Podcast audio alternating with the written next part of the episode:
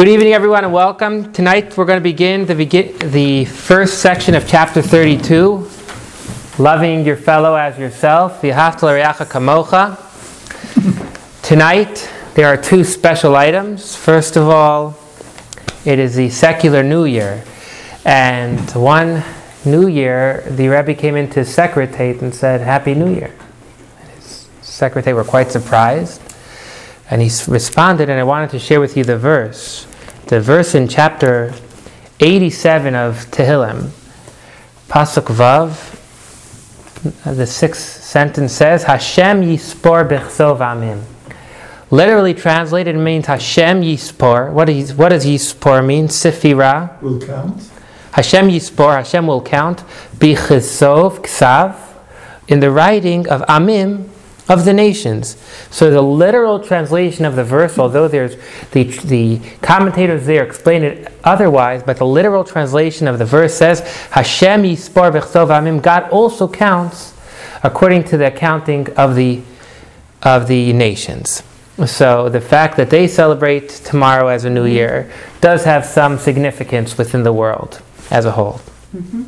So, yes, please. Oh, um, I learned the other day that, um, well, you realize that um, Jesus is Jewish, and, or it was, is in some ways. So if he was born on, believed to be born on December 25th, and eight days later, tomorrow, January 1st, would be eight days later his birth. Right. So sort of, it's the anniversary also of his birth, and I've heard about Baby New Year. I don't know if they mean him or someone else or whatever, but I just wondered, thought I'd. Thank you for sharing that. You know, the second item is that tonight is the yahrzeit of Reb Shneur Zalman of Liadi, the author of the Tanya, Chaf Daled Teves, is his yahrzeit. And with that, I want to share two comments that I learned tonight. Number one is his Chassidim, his followers, had a quote. The quote was, Der Stickel Breit, habe, this little piece of bread that I have, is deiner in Yiddish. Is deiner wie meiner. Is yours like it is mine?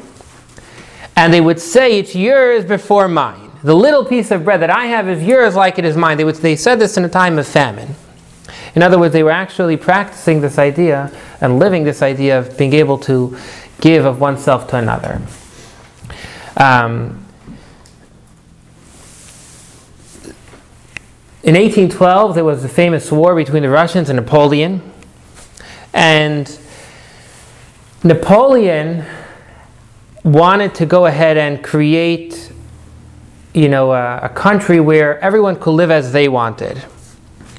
And in a physical way, the, the safety of the Jewish people to be able to practice would have been much easier. The Russians, however, we know, they oppressed religion. Um, and there was a very big argument with, even amongst the Hasidic leaders, the Hasidic leaders against the non Hasidic leaders, which army should win. Should, do we want the Russians to win, or do we want Napoleon to win? Are any of you familiar with this? Dr. Mal, you've heard about this? This is, you, you, could read about this. This was a big, big controversy. Now, why would, the, why would we want Napoleon not to win? We would want Napoleon not to win, according those that wanted Napoleon to win over the Russians, we understand. They felt it would be the best thing for the Jews. But those that wanted the Russians to win, they felt that Napoleon's mindset was that there is we're all able to do whatever we want. There's no no one's going to boss us around.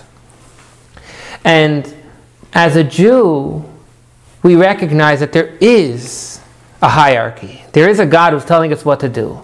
And if Napoleon is going to win and he's going to basically remove all of these limitations, it's actually going to greatly affect in a negative way the Jewish people. Let me give you an example. Let me give you an example. Today in America, we don't have anyone that's threatening us for our lives if we're going to practice as a Jewish people. And unfortunately, yet, the assimilation and the we're losing Jewish people at a tremendous, tremendous rate. So we see this idea in practice right now that freedom has unfortunately also allowed the Jewish people to, to disperse and lose their identity. Now we're going back almost 300 years ago, 1812, I apologize, 200 years ago. Um, at that time, again, the, a lot of the rabbis felt that that, that would have happened in an even greater way if Napoleon would have won. Reb Schneur Zalman, the Alter Rebbe, was so strong that he said he doesn't want for one minute to be under the rulership of Napoleon. And therefore, he actually, as Napoleon was heading into the town of Liozna where he lived, he quickly took his family and they fled. Um, they ran away. This was before Rosh Hashanah. And Chafta Tevis tonight, he was near a town and he passed away in the city of Piena. Um, may his soul be a blessing for all of us. May we all be blessed on this special day. Now let's throw ourselves into the Tanya. Yes, please. So, do you think that this conversation about Jews assimilating Yeah. has been happening for 6,000 years? Or do you think that it has, um, it has accelerated since the Holocaust, where people want to be assimilated, where they want to be less Jewish in case it happens again? On a subconscious level, maybe not consciously. Two Bi- different questions. Well, let me just start off. The idea of freedom bringing um, lack of devotion to God, or allowing, or basically using reverse psycho. Let's look at a story of Bilam. Bilam wanted to curse the Jewish people, he wasn't successful. Balak, the person who hired him, was furious. But Bilam said, You know what? I can't curse the Jewish people, but there's one thing I can do. I can get them to sin. And he was successful. He was unfortunately tremendously successful in getting the Jewish people to sin, and a tremendous plague happened. We learned, and that's where the whole story of Pinchas came. Pinchas stopped the plague. So the idea of of of not coming from trying to hurt somebody, but rather trying to entice somebody. We already see this, you know, this the way Bilam worked, and unfortunately made us suffer. Um, so, do we see this idea that freedom can bring assimilation um, throughout the history of the Jewish people? Perhaps. If you ever read the prophets, you read Nevi'im, you'll see that there was a very terrible trend that happened over 300 years where the Jewish people would serve idols, and then God would get upset. And he would then send a prophet, and they would stop serving idols, and then the prophet would pass away. And it, was, it, was a vicious cycle that went on, in, that went on for almost about 300 years. Um, so, is it a new thing? Perhaps not. Is it a new thing that the Jewish people are blessed to truly be living in a, in a place where they could feel secure openly to practice their Judaism? That is a, quite, quite new for the Jewish people. We had it in the times of Solomon, um, and since then we haven't, to, to my understanding. I'm not a big historian. Did that answer the question at all? Yeah, I'm, I'm, I'm, the second part of the question was, and as you were talking, I was thinking about, has it accelerated in the last, you know, 75 years? Yeah. Um, since World War II, as a result of people wanting to be less Jewish, Ah. because they don't want to be, they don't, they don't, although it didn't matter to Hitler how, how little, if you were Jewish or not, but the reality is that, has, has the assimilation accelerated? Could I ask you a favor? Yeah, Could you get back to us next week yeah. and tell us? I'd love to know. I don't know that. That's an interesting question. means you're going to come back next week. There you go. I'm, I'm trying to get you to come back. I can tell you that my parents did not join any temples or do anything Jewish because there was a lot of fear. Huh. And so I did not grow up, I grew up Jewish, but I did not grow up Jewish in a Jewish community. And only recently am I joining Jewish Sorry. community. Yeah. And I'm pretty sure it was because of the fear of the Holocaust, because we lost so much of our family. My mm. dad lost so much of Well, his thank you. That- family in that'll- the Holocaust. I'll go do some work. Thank you, and thank you for sharing. Yeah, well, the- you know, I lost a lot of my relatives. More than half of the family was, of my mm-hmm. dad's family didn't make it to this country. Or maybe it makes it, lo- you lose affiliation, but you don't lose being Jewish. No, he, they didn't lose necessarily being Jewish, but they did not practice mm-hmm. Let in me- the same way. Let me just share, and with this I want to go into Tanya, talking about l- loss of Jewish people. Currently, we only know about one sixth of the Jewish people. There's 10 lost tribes. This is not a mm-hmm. hoax, this is a reality. Mm-hmm. There are 10 tribes that have mixed within the, Jew, within the world, and we don't know where they are today. Mm-hmm. When Mashiach is going to come, if there's 2 million people today, to how many, if there's 3 million Jewish people today, then we're going to increase that by uh, almost six times when Mashiach comes.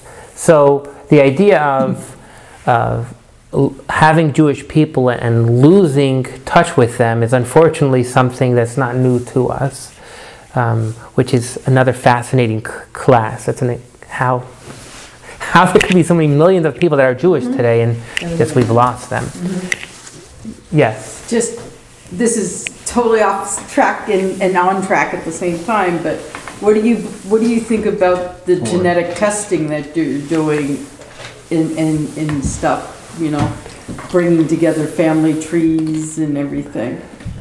That's for another time because there's differences between how we. That's for another time. It's a big subject. Yeah. It is a so thank you for bringing it up. So we previously said in chapter 31, starting chapter 26 through chapter 31, that you could have two people wrestling. You could have the weakest and the strongest person. But if the strongest person at the moment of the wrestle match is down and depressed and, ha- and, and is not in the fight, he's going to lose. Mm-hmm. We are constantly fighting. Right, You've heard, you've heard of the example. Life is like an escalator moving up. If you don't, if you stop walking, it's gonna, it's gonna. I apologize. Life is like an escalator moving down. You know, if you stop going up, it will take you down. They say, where they say life is like a, is like a, riding on a bike without brakes uphill. You know, either you keep on going. We have within us, as we learned in chapter one through nine, through and through eight, we have within us two souls. We have a godly soul and an animalistic soul, and they are constantly fighting. And if we are not going to be awake, we may lose that fight. What does awake mean? And we said in our context, we need to be happy. We must always be happy. How could you always be happy? We asked, and that's what we learned in chapter 31. We're so lucky that God has given us this godly soul. That godly soul is a part of Him. And just imagine, imagine if a king put his, if a king's son was in prison. Not only was a king's son in prison, he was in the lowest prison and he was grinding the, the wheat in the prison. And you went ahead and took him out of that prison. And after you took him out of the prison, you found out that while the king's son was in prison, his task was to be an example for the other prisoners, to inspire the other prisoners. Well, let's say you are that son. Let's say you're the son, you're now in prison. And you find out there's a method of you getting out of prison. And in addition, that every moment you're there, your father wants you to be an example to everyone else there. That is who we are. Our soul is a son of God. We're, we're a part, we are a piece of God. God put us here. He put us here to make the world a better place. So every moment that we go ahead and do something positive, we are actually releasing our godly soul from this negative prison. How lucky we are to be able to do that. Let's focus on our soul. If we focus on our body, unfortunately, first of all, we may have done inappropriate things. And we may have got caught up in things we shouldn't have. Put that aside. Recognize that the, we, as we learned in chapter 31, the happiness of the soul should be greater than the energy of the body. Don't let the body withhold the happiness of the soul. That's chapter 31. So chapter 32 comes and says, if you focus on your soul, if you're able to appreciate your soul, now it's going to come easy, love of another Jew. We, we know one of the 613 mitzvot is to love a fellow Jew. Two questions. Number one is, maybe you hate the guy. I'm not talking to Mark. Mark loves everybody. But Yeshua, was there ever... Have I shared about somebody who I don't like the other night? and why? So it, it can be that we don't like people. So how could you how could you demand how could we, you demand that you love somebody? You know, even if someone, God forbid, went to a person with a gun and said, "Love this person," the person may do what you want, but he's still not loving that person. Mm-hmm. That's question number one. Damon, the question's clear. No.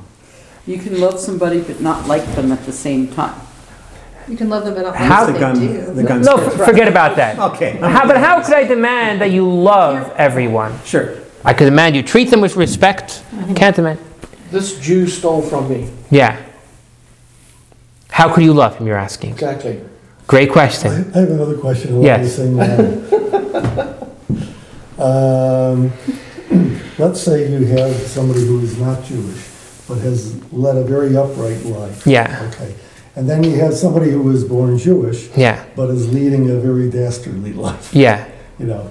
So uh, uh, is it, um, is, is there a feeling that you, you should love the, the Jew more than this other guy because happy he happens to be born Jewish, uh, even though he's led a terrible life and the other guy he's led a very good life? That's my question. So, firstly, well, let me repeat the question. The question is the question is if someone has truly sinned, should you love them more than a righteous non Jew? Yeah. Was that the question? Mm-hmm. That's the question. Okay. Thank you for the question. I, I, I believe we're going to answer all these questions throughout the chapter. I'm not going to answer them now. We're going to wait to its place. Yes. My thing is, what is the definition of love? And it comes down to the definition, and not everybody's definition of love is the same thing, which I have discovered. And so, my definition of love is to love somebody is to want to selflessly want what's best for that person.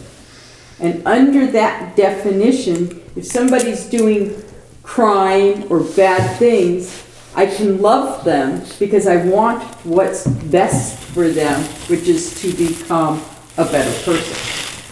So that fits inside my definition of love. But that is not necessarily everybody's definition of love, and I think that's very important. Well, I appreciate that, and I want to. I want to just look in the words of the Torah. Maybe it'll give us a little clarity. The Torah says, "V'ahavta l'reyacha," you shall love your fellow, and the Torah adds a, adds a word, kamocha, like yourself. The Torah is saying you shall love somebody else, and it adds a little bit of a definition. Love someone like you love yourself, meaning the same way that you are always going to be able to find love for yourself. Even if someone unfortunately did something bad, when we do it, we understand why it happened. We understand where it came from. We may even think that we're, we did the correct thing. Like you love yourself, and how, how you're able to see the positive in everything, we should be able to have that same love for, for another. So then I gotta, because I, because if you don't love yourself, then you, you know, you love somebody like you love yourself, but you don't love yourself, and so you don't love the other person. That goes against, you know, because I do know people who don't love themselves, and then how can they turn around and love somebody else like they love themselves, which they don't love? And I appreciate you saying that. Via kamocha, loving your fellow as yourself, you also need to love yourself. The Torah also expects you to be kind to yourself. That is, that is an important point. Thank you.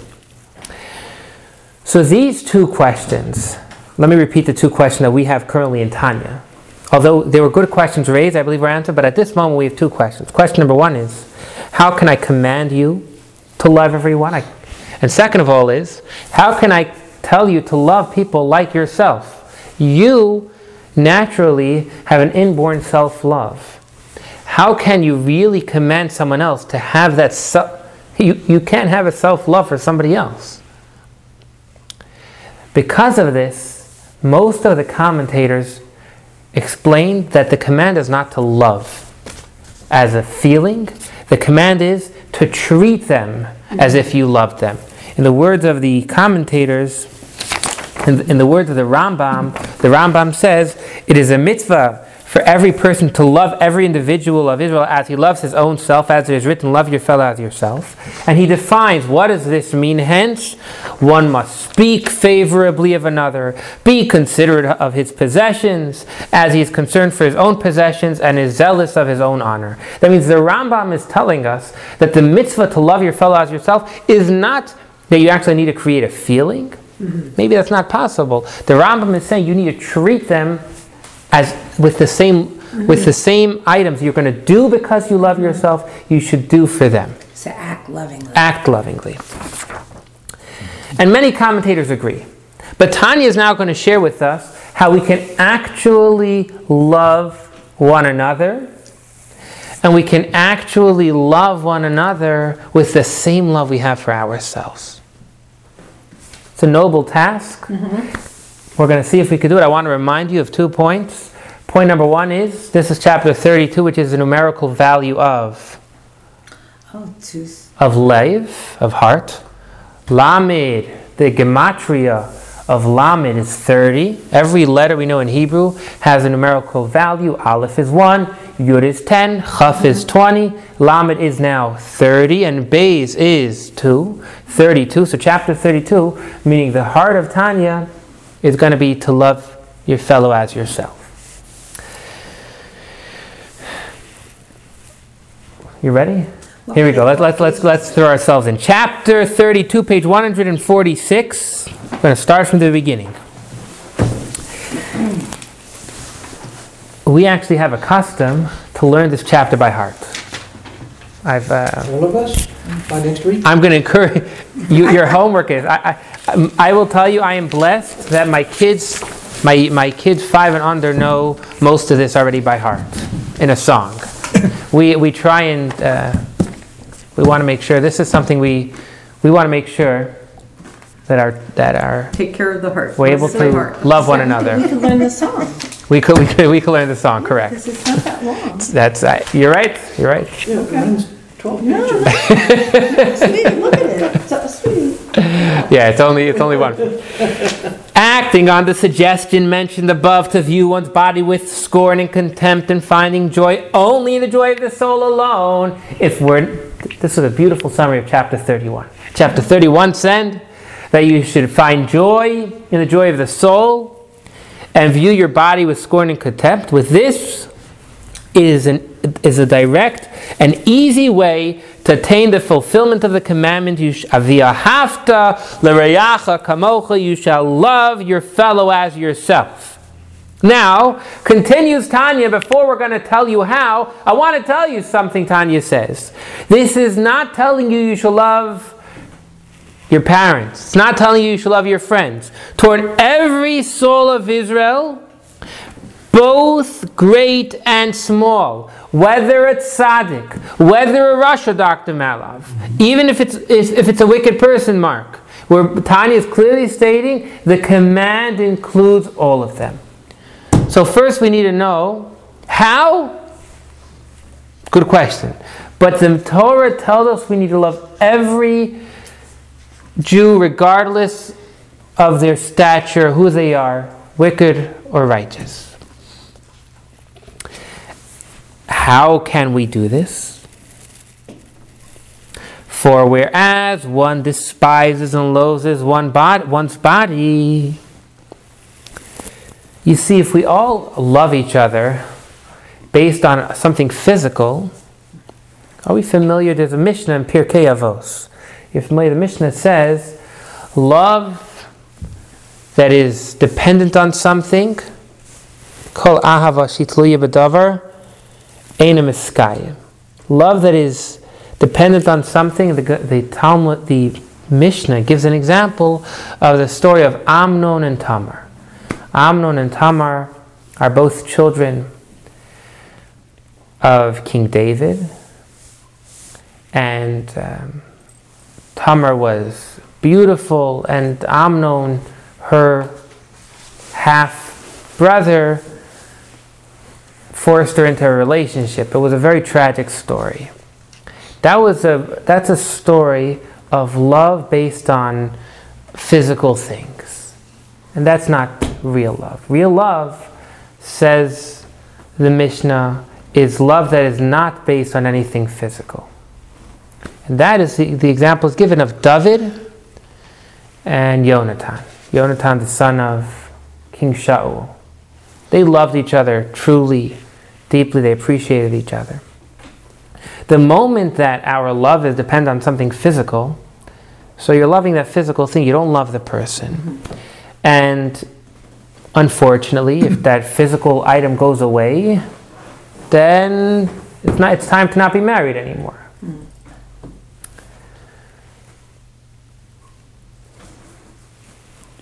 We have to be able to love one another, getting past our physical bodies for it to be a real love. And that's what we're learning here.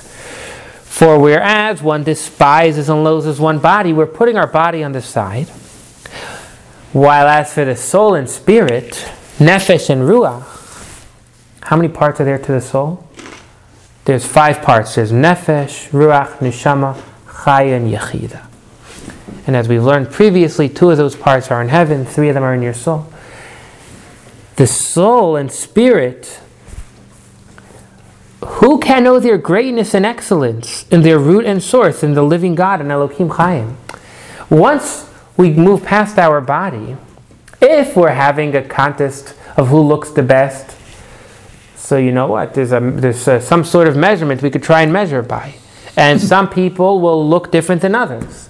But the moment we're saying that we're not allowing our body to be the main thing, we're allowing our soul. Well, I don't know, can any of you tell me whose soul is greater? There's no way. We actually learn, we learn that great souls can come into, into children of lowly parents. We don't, there's no way for us around this table to know whose soul is greater. Mm. Well, if our, all our souls are from Hashem, mm-hmm. Ah, that ah, raises the problem. So now I wanted to, st- to catch you for a second because actually we're going to we're going to go in, in we're going to go in this at level level by level. Mm-hmm. There is a division within our souls. How do I know? I want to refer you back to one. Of, I'm going to test your memory now. To one of the first classes we had. If you could all turn to page XXIV and the compiler's foreword, even before the Tanya. There you go. You found it. XXIV.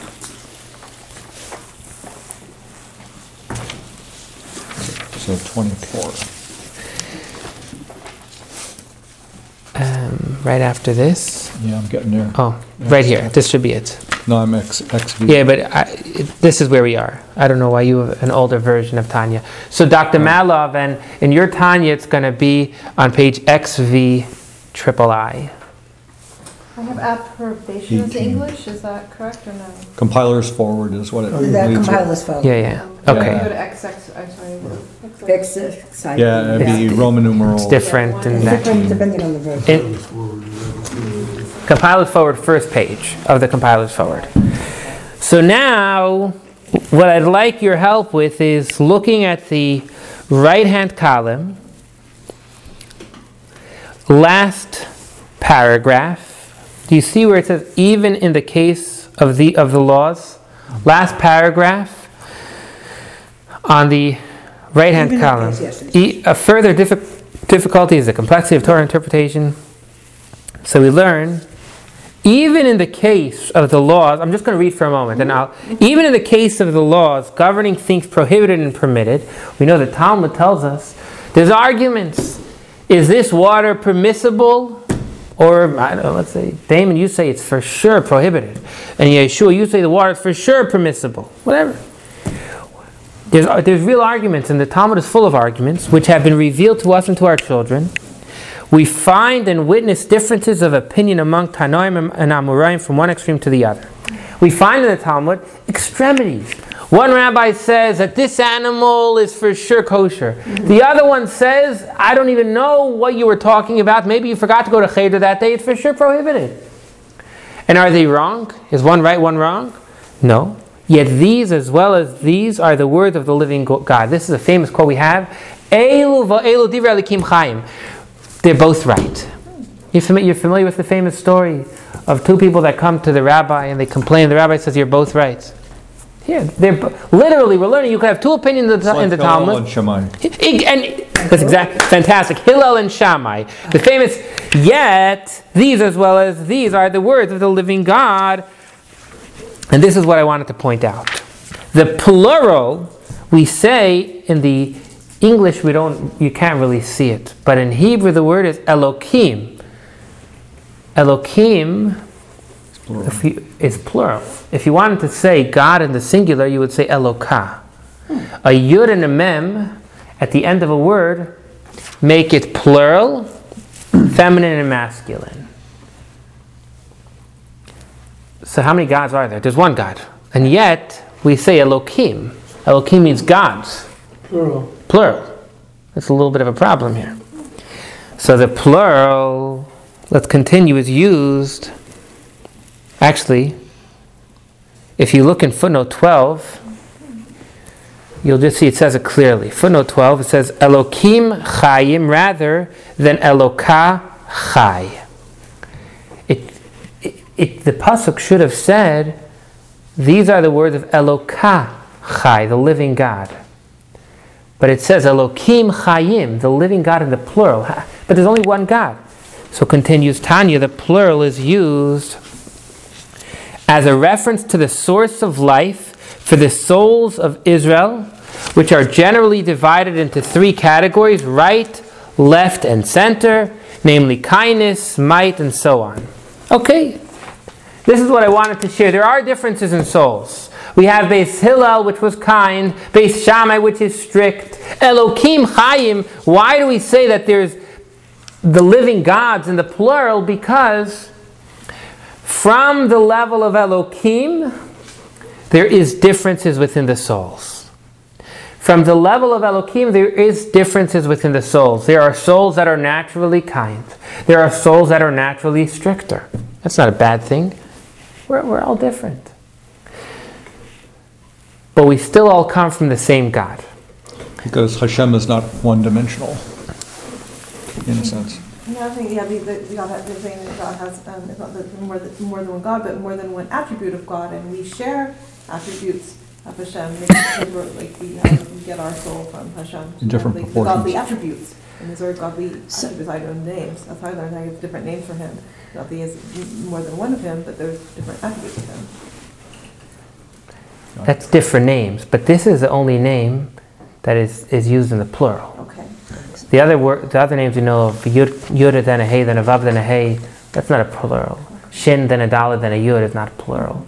This name is plural, which, yes, please. So when we each got a little piece of the Shekhinah, Yeah, God, yeah, we might have gotten a piece, one person is more, got the piece that was more kind, another person maybe Absolutely. got a piece that was more patient. absolutely, Okay. absolutely.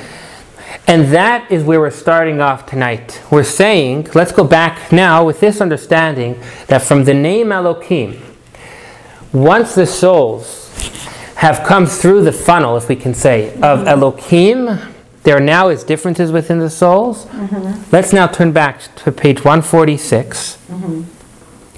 And let's read again from the fifth to last line of the left column. For whereas. Are we back here? For whereas, page 146, left hand column, bottom. For whereas one despises and loathes one's body, if you could put your body aside, while as for the soul and spirit who can know their greatness, we don't know who's the greatness and excellence in their root and source in the living God. The Hebrew of the living God is Elohim Chayim. Here, at this moment in time, you were talking about the souls once they have come through the funnel of Elohim. And there is differences within us. Mm-hmm. Nonetheless, it's impossible for us to know who's greater than the other. If someone loves naturally easier and the other one is, is naturally more strict, does he, that make him better? Yaakov, let, let's go through our forefathers. Avraham Avinu, which trait did he excel in? Chesed. Love. Oh. Love, chesed. He loved what? We know clearly he was the attribute of chesed. He was the attribute of chesed, as we discussed last week. The, the Talmud shares, the Zohar shares that chesed, kindness, was mad when Avram Avinu was created because it said, Avraham, you put me out of business. With your one physical act of kindness, you've completely overshadowed all of my greatness in the intellectual idea of kindness. Avram was kindness. Yitzchak was what? Strengthening. Yitzchak was gevura, was strictness, severity. Mm-hmm. Yitzchak dug wells. Mm-hmm. Yitzchak never left Israel. Yaakov Avinu was Tiferes. Yaakov Avinu was that beauty. Yaakov Avinu was the first one of our forefathers who all of his children stayed steadfast in their belief in God. So there is, there are differences amongst all of us. Mm-hmm. However, at this level, even within the differences, it, how do we know who's greater than the other? We don't. They're just different. Well, Please. But can't you tell by, you know, you mentioned uh, earlier that, you know, you have thoughts and, and um, speech and, and actions. Yeah. So if, if, if somebody's, doesn't have good thoughts and doesn't have good speech and doesn't have good actions, Yeah.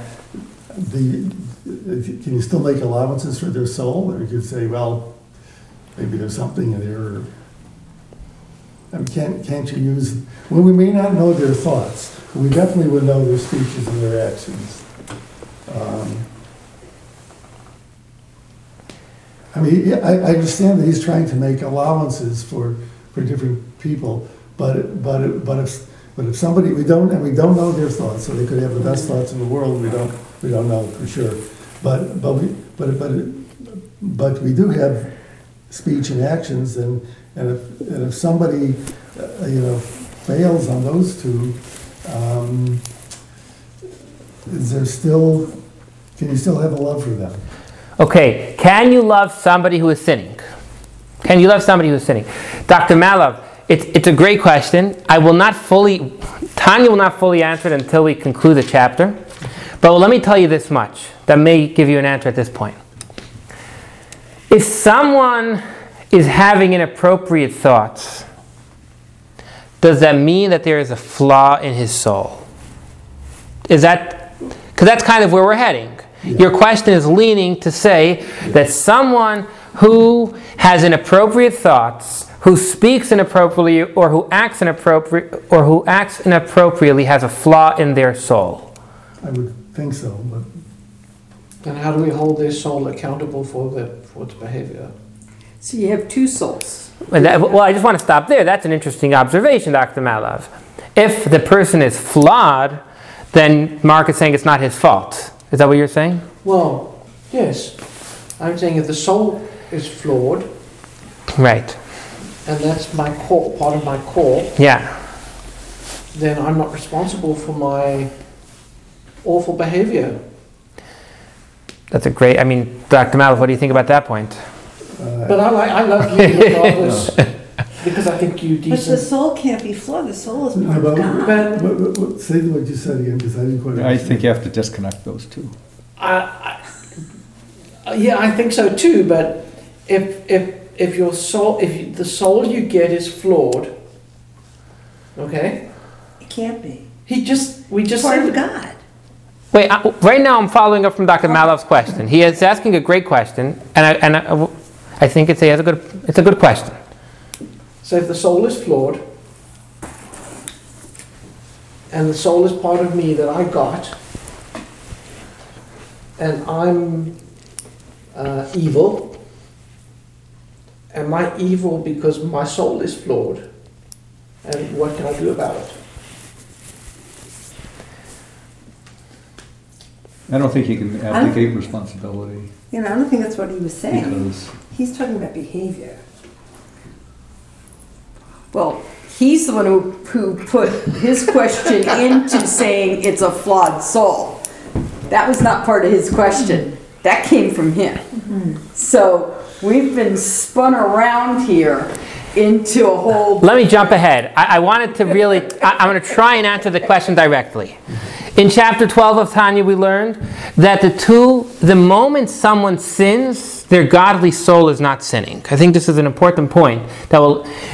You have a godly soul and you have an animalistic soul. Hmm.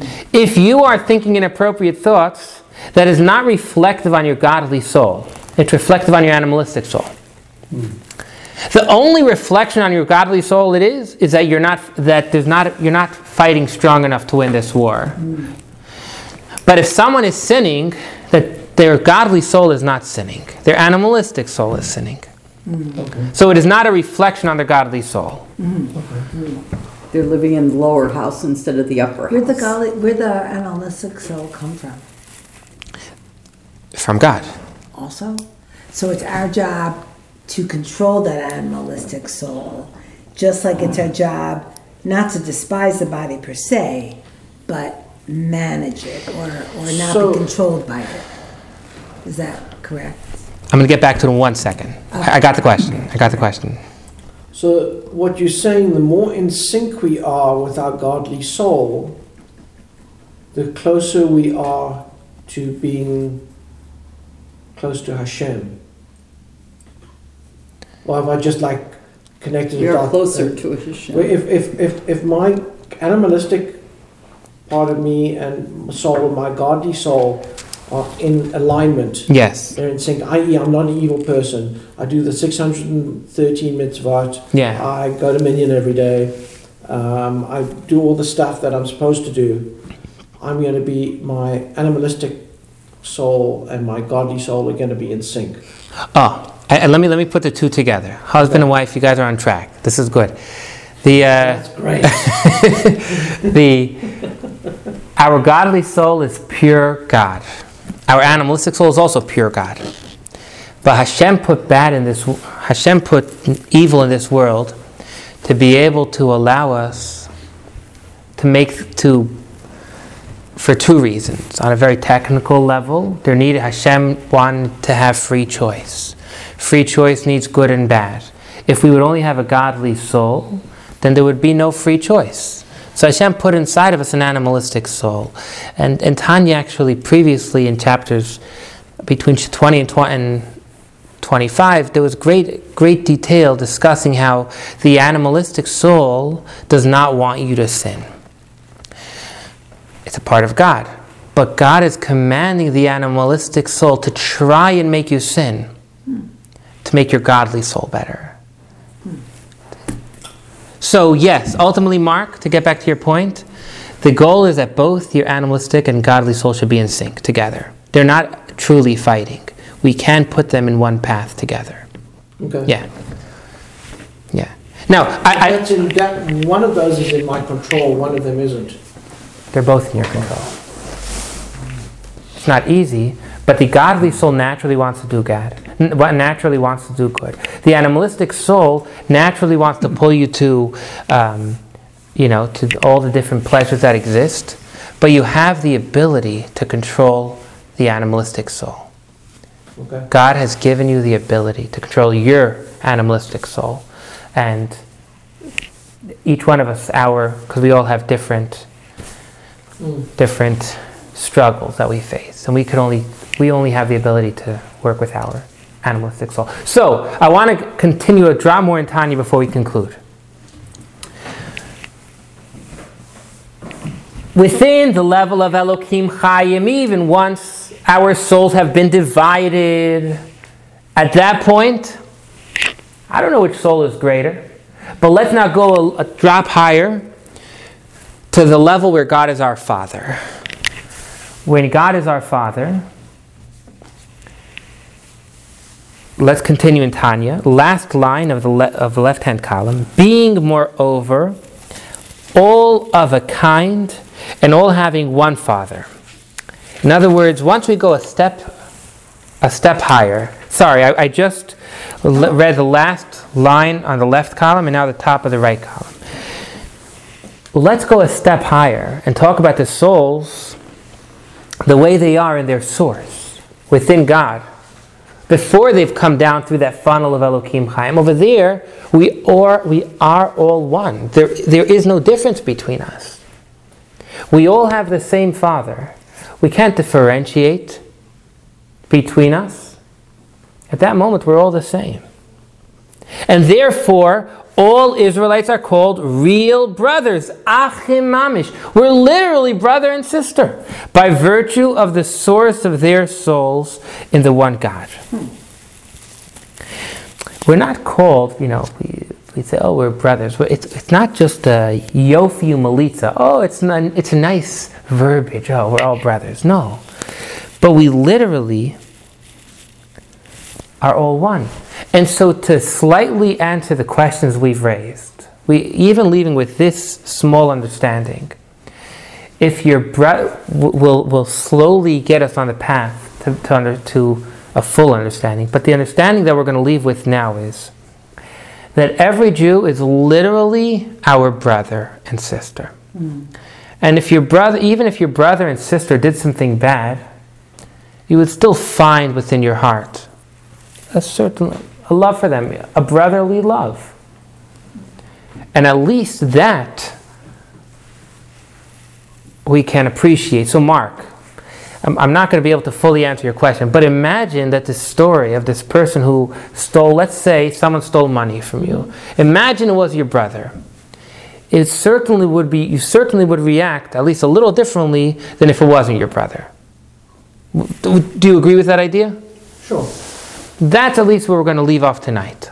Literally, truly, we're all brothers and sisters. Does, is that a fair? So let's summarize where we're holding, and and um yes, I, I hope hopefully we'll be able to uh, continue next week and really throw ourselves in. Could feel like they were brothers and sisters and family. Yeah, amen, amen to that. Just even all the Jews. So let's summarize where we're holding. The Torah says, You need to love your fellow as yourself. How could you love somebody? How can I command you to love somebody else? And how can I tell you to love them as yourself? Well, we've left off now that there is a that we're all brothers and sisters, and there is a natural love that you have for your siblings, and there is a natural love we have for one another. So the first answer, the first question is semi-answered. Our first question was, how can I command you to love somebody else? The answer is, there is within you a natural love for everyone. We need to find it. Hmm. Are there any questions? No, but a thing I'm gonna be, I'm also thinking about while you talk about this is r- the relationship between consideration for their bodies, i.e. the animal soul versus the godly soul, and order and chaos. That if, what I'm looking for a parallel to is that if the focus is on the animal soul, that's a focus on chaos. And if there's a focus on the godly soul, then that's tending in a direction towards order and unity. It's an interesting observation. And what, yeah, and oneness. I don't know. I just think. that focusing on our godly souls brings unity, focusing on our animalistic souls brings chaos. In the words of uh, Kabbalah, tohu and tikkun. Yeah. Thank you. Just What a is- thought. you, would- thank you. What is the Torah's, or does it have a take? 'Cause I know there's, there's Jews that are doctors and, and they were around in Talmudic times and things. What is their take on like someone who, uh, would you, s- would, would, do they call it, like if someone has like, now we need to call it a mental illness or a mental difficulty of some sort? Where, do- would would it fall on that, like about the animal or, or, or soul, or having, con- trying to control of an animal or, or a, or a godly soul? I'm not fully, I I don't really understand the question. You're asking is someone that has a mental illness still fighting their animalistic soul? Is that the question? Um, yeah, they can't control. Yeah, yeah, I guess that's part of my, part of the question, it's one way of phrasing it, okay? Do you want to say it in other words? I'm I- not sure yet how to phrase it either, maybe. But let's use that question. let me just share this much that in the terminology, it used to be used, we used to say that children and adults used to be called mentally retarded. Retarded was, am I correct? I mean, retarded used to be a very normal It's a word that term. used, Yes. Mm-hmm. Now Recently, we're it's mentally challenged. Mm-hmm. more mentally challenged, or now that we, we say that we have there's special and talented mm-hmm. or gifted gifted children. And this is not. If anyone needs to go, I know we passed the time. I I forgive you. But let me just share a story. there was a group of Israeli soldiers mm-hmm. that had gotten wounded at war. And uh, one of the things the Israeli government does for them is it takes them, it takes them on trips. Mm-hmm. But you're changing, you're saying, is this someone who's mentally upset? No, no, I appreciate it, but let me share the story. I think it may answer it. Absolutely, okay, I think it may answer it. And this group mm-hmm. went for a visit to the Rebbe, and the Rebbe gave a talk. And at the time, they called this group of soldiers, uh, I think it was called like Pitzui Tzahal, the wounded, the wounded of Israel. And and the Rebbe gave us discourse where he said that, and it wasn't talk. He said the truth is these are the elite. The fact that God could allow something like this to happen to them, these soldiers have something very special within them. And we're not going to call them the elite to make them feel good. We're going to call them the elite soldiers because the fact that God has allowed this to happen means that something very special is within them. To put in the words of the Torah, Nadav and Avihu, when they were killed for entering into the Holy of Holies, mm-hmm. they're called Bikrovai Ekadesh. God says, through them my name has been glorified. I remember when, unfortunately, tragically, Gabby Holtzberg was murdered in Mumbai. Six months later, his father, I was in Australia at the time, his father came to talk, and he said a very powerful thing that stuck with me. He said, God takes the best. If, if God is going to allow something to happen, which we can never understand, but it's also a reflection on the people. Mm-hmm. When we're talking about these children, these people that have, have mental illnesses, we learn that in their source, they are, they are coming from extremely high sources. And many times, the reason that perhaps they may not be able to interact with us on a way that we understand is because of where they're coming from. So I know I may have not, I may have not directly answered the question, but I, I wanted to share that point. Yeah, Wasn't the Rebbe so careful in his use of language? Yes, yes. and- yeah. We learn from God. God in uh, in Parshas Noach, God doesn't say to Noah, "Bring the bring the pure and impure." He says, "Bring the pure animals and the animals that are not pure to the teva." He- yeah, we yes. Thank you very much, everyone. Have a wonderful night. Thank you. Thank you, Yaffa Yes. Tov.